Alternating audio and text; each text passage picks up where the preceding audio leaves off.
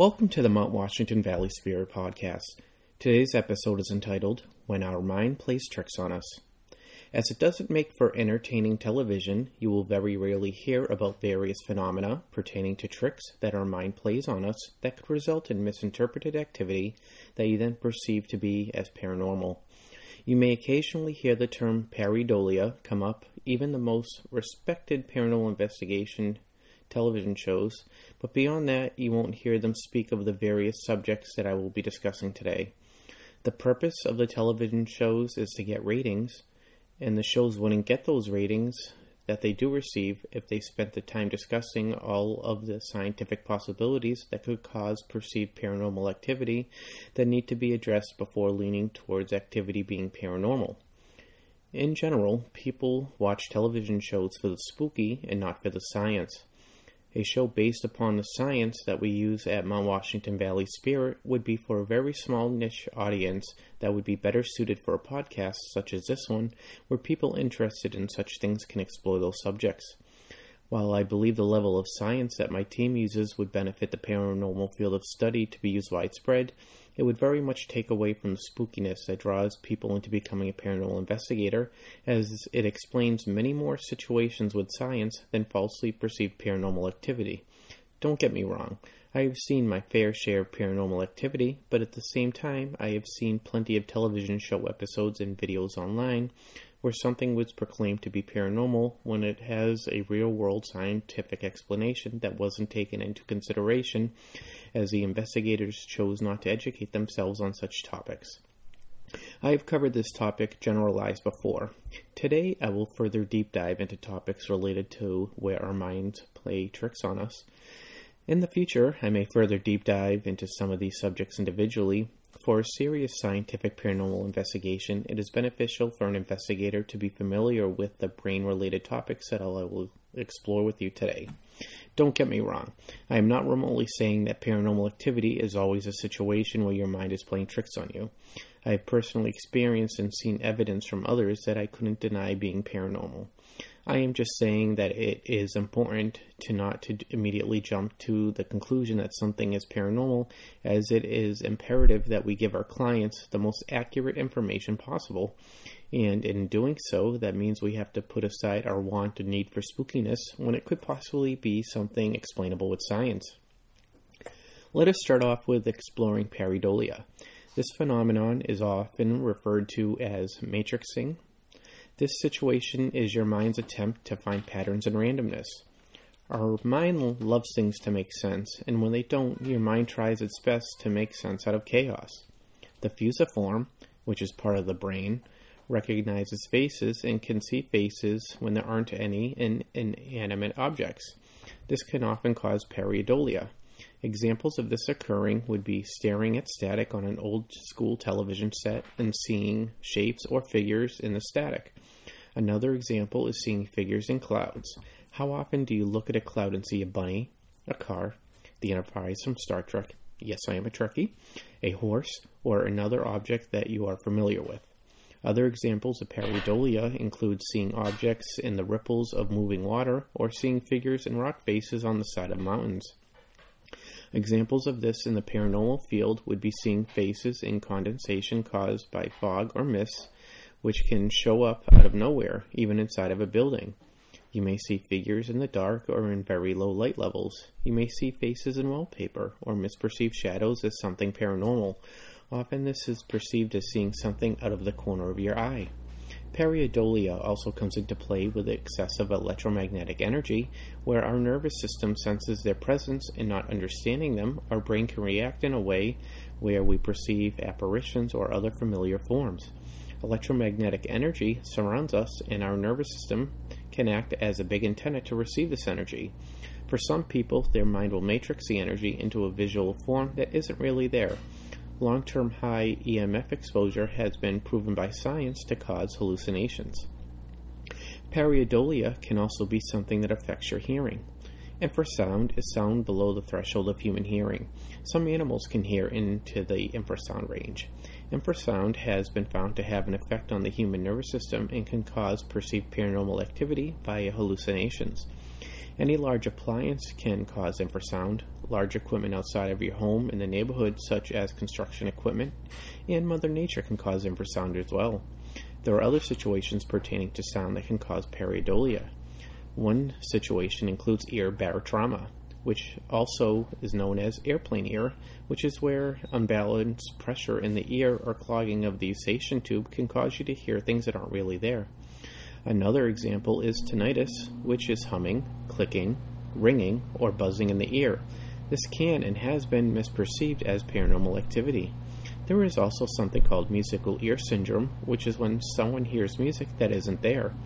This happens quite often to many people and can be misperceived as an entity playing music on an instrument or an old radio playing music. While you may have heard pareidolia mentioned from time to time on paranormal television shows, I will now discuss other situations where our minds can play tricks on us and make us believe that we are experiencing paranormal activity when in reality we aren't at that time. These subjects will be handled alphabetically. Alice in Wonderland syndrome is a neurological disorder characterized by distortions of visual perception, the body image, and the experience of time.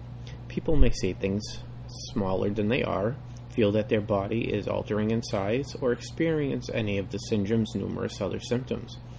Four of the primary symptoms of Alice in Wonderland syndrome include macropsia, micropsia, pelopsia, and teleopsia. I will start off by saying that these four situations aren't limited to Alice in Wonderland syndrome and can be found related to other medical conditions or situations that aren't medically induced at all and are simply circumstantial illusions.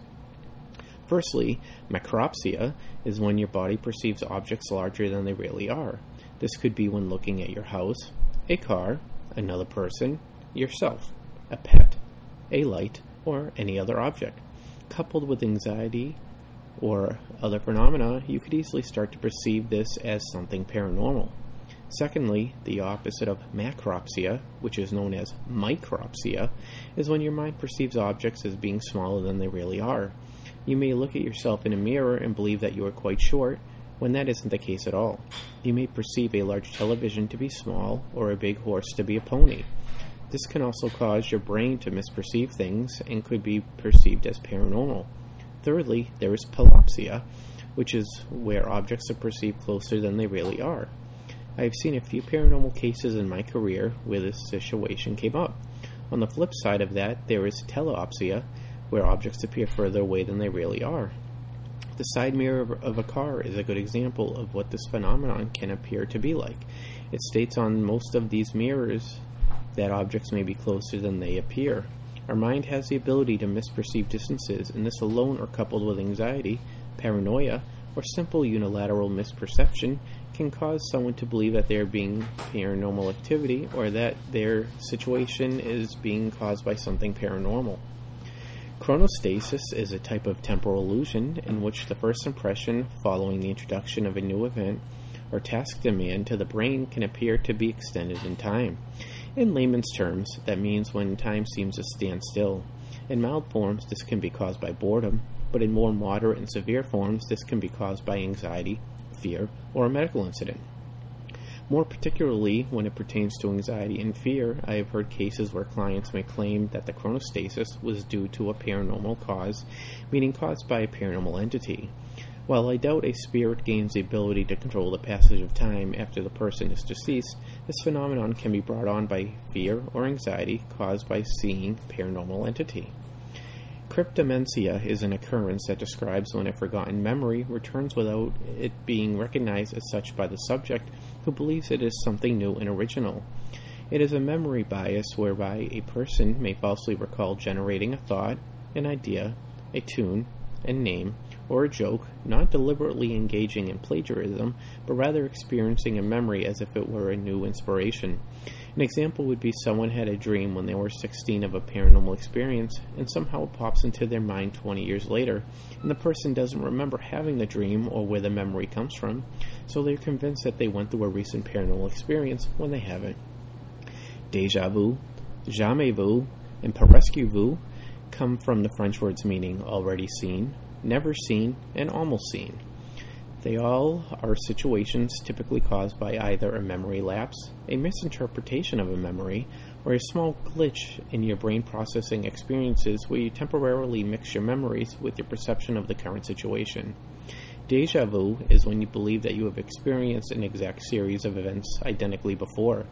Jamais vu is when you have something that you routinely do, but out of the blue, one day it feels new.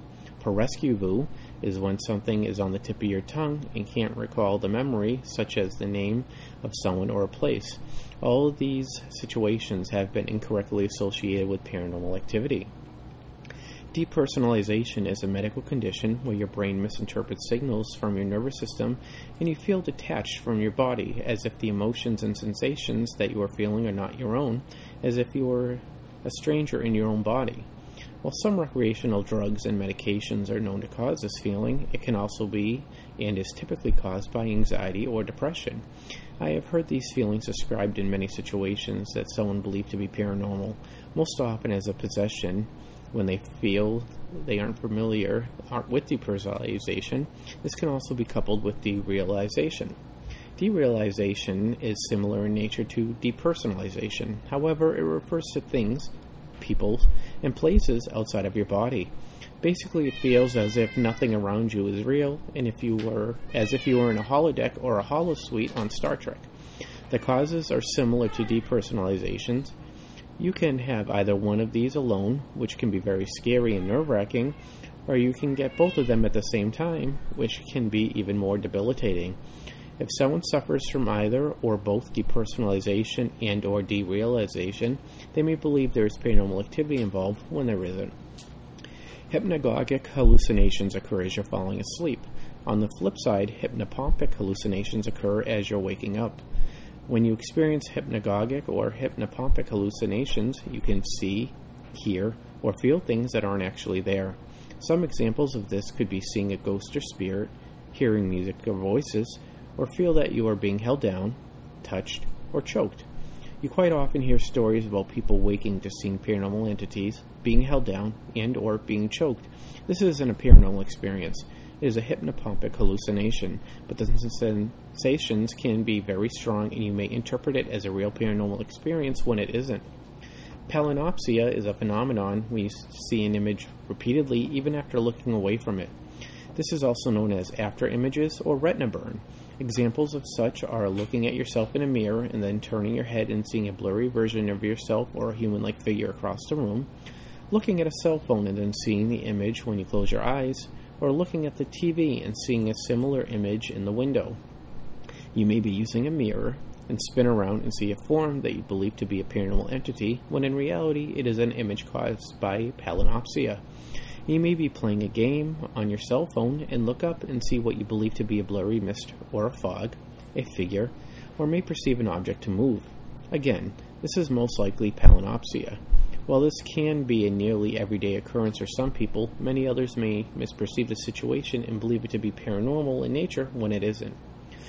Peripheral drift illusion is a phenomenon that refers to a motion illusion generated by the presentation of a sawtooth luminance grating in the visual periphery. Basically, it's an optical illusion that can occur when looking at certain patterns, whether it be something on television, on your computer, or portable electronic device, in photos, etc. This illusion can play tricks in your mind and cause you to temporarily start visually hallucinating, and in some cases, those hallucinations could be perceived as a paranormal phenomenon. Scopaesthesia, also known as the psychic staring effect, is a theorized phenomenon in which humans detect being stared at by extrasensory means. Basically, it is the feeling of being watched. There is some scientific evidence that some people may have the ability to some extent, but in general, it has been proven or not proven scientifically. Often this feeling can be caused by electromagnetic radiation or anxiety. Synesthesia is a phenomenon where you hear music, but you see shapes. Another example is when you hear a word or a name and instantly see a color. Synesthesia is a fancy name for when you experience one of your senses through the stimulation of another sense. This is not very common, but scientifically has been proven to occur. You will come across it in paranormal investigations from time to time, especially with psychically sensitive people. In most cases, it isn't actually synesthesia, but instead is a form of pareidolia. As you can see, there are a plethora of situations where your mind can play tricks on you, and you will see these situations are often misperceived or misrepresented on paranormal television shows as paranormal activity.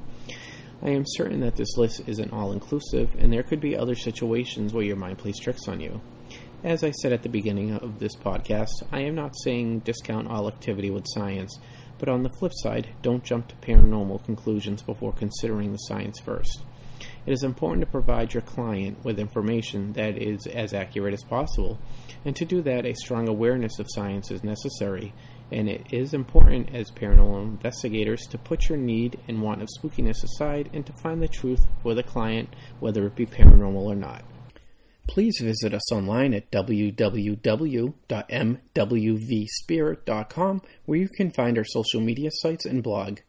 Thank you for listening to the Mount Washington Valley Spirit Podcast, where we don't like to be normal, we like to be paranormal.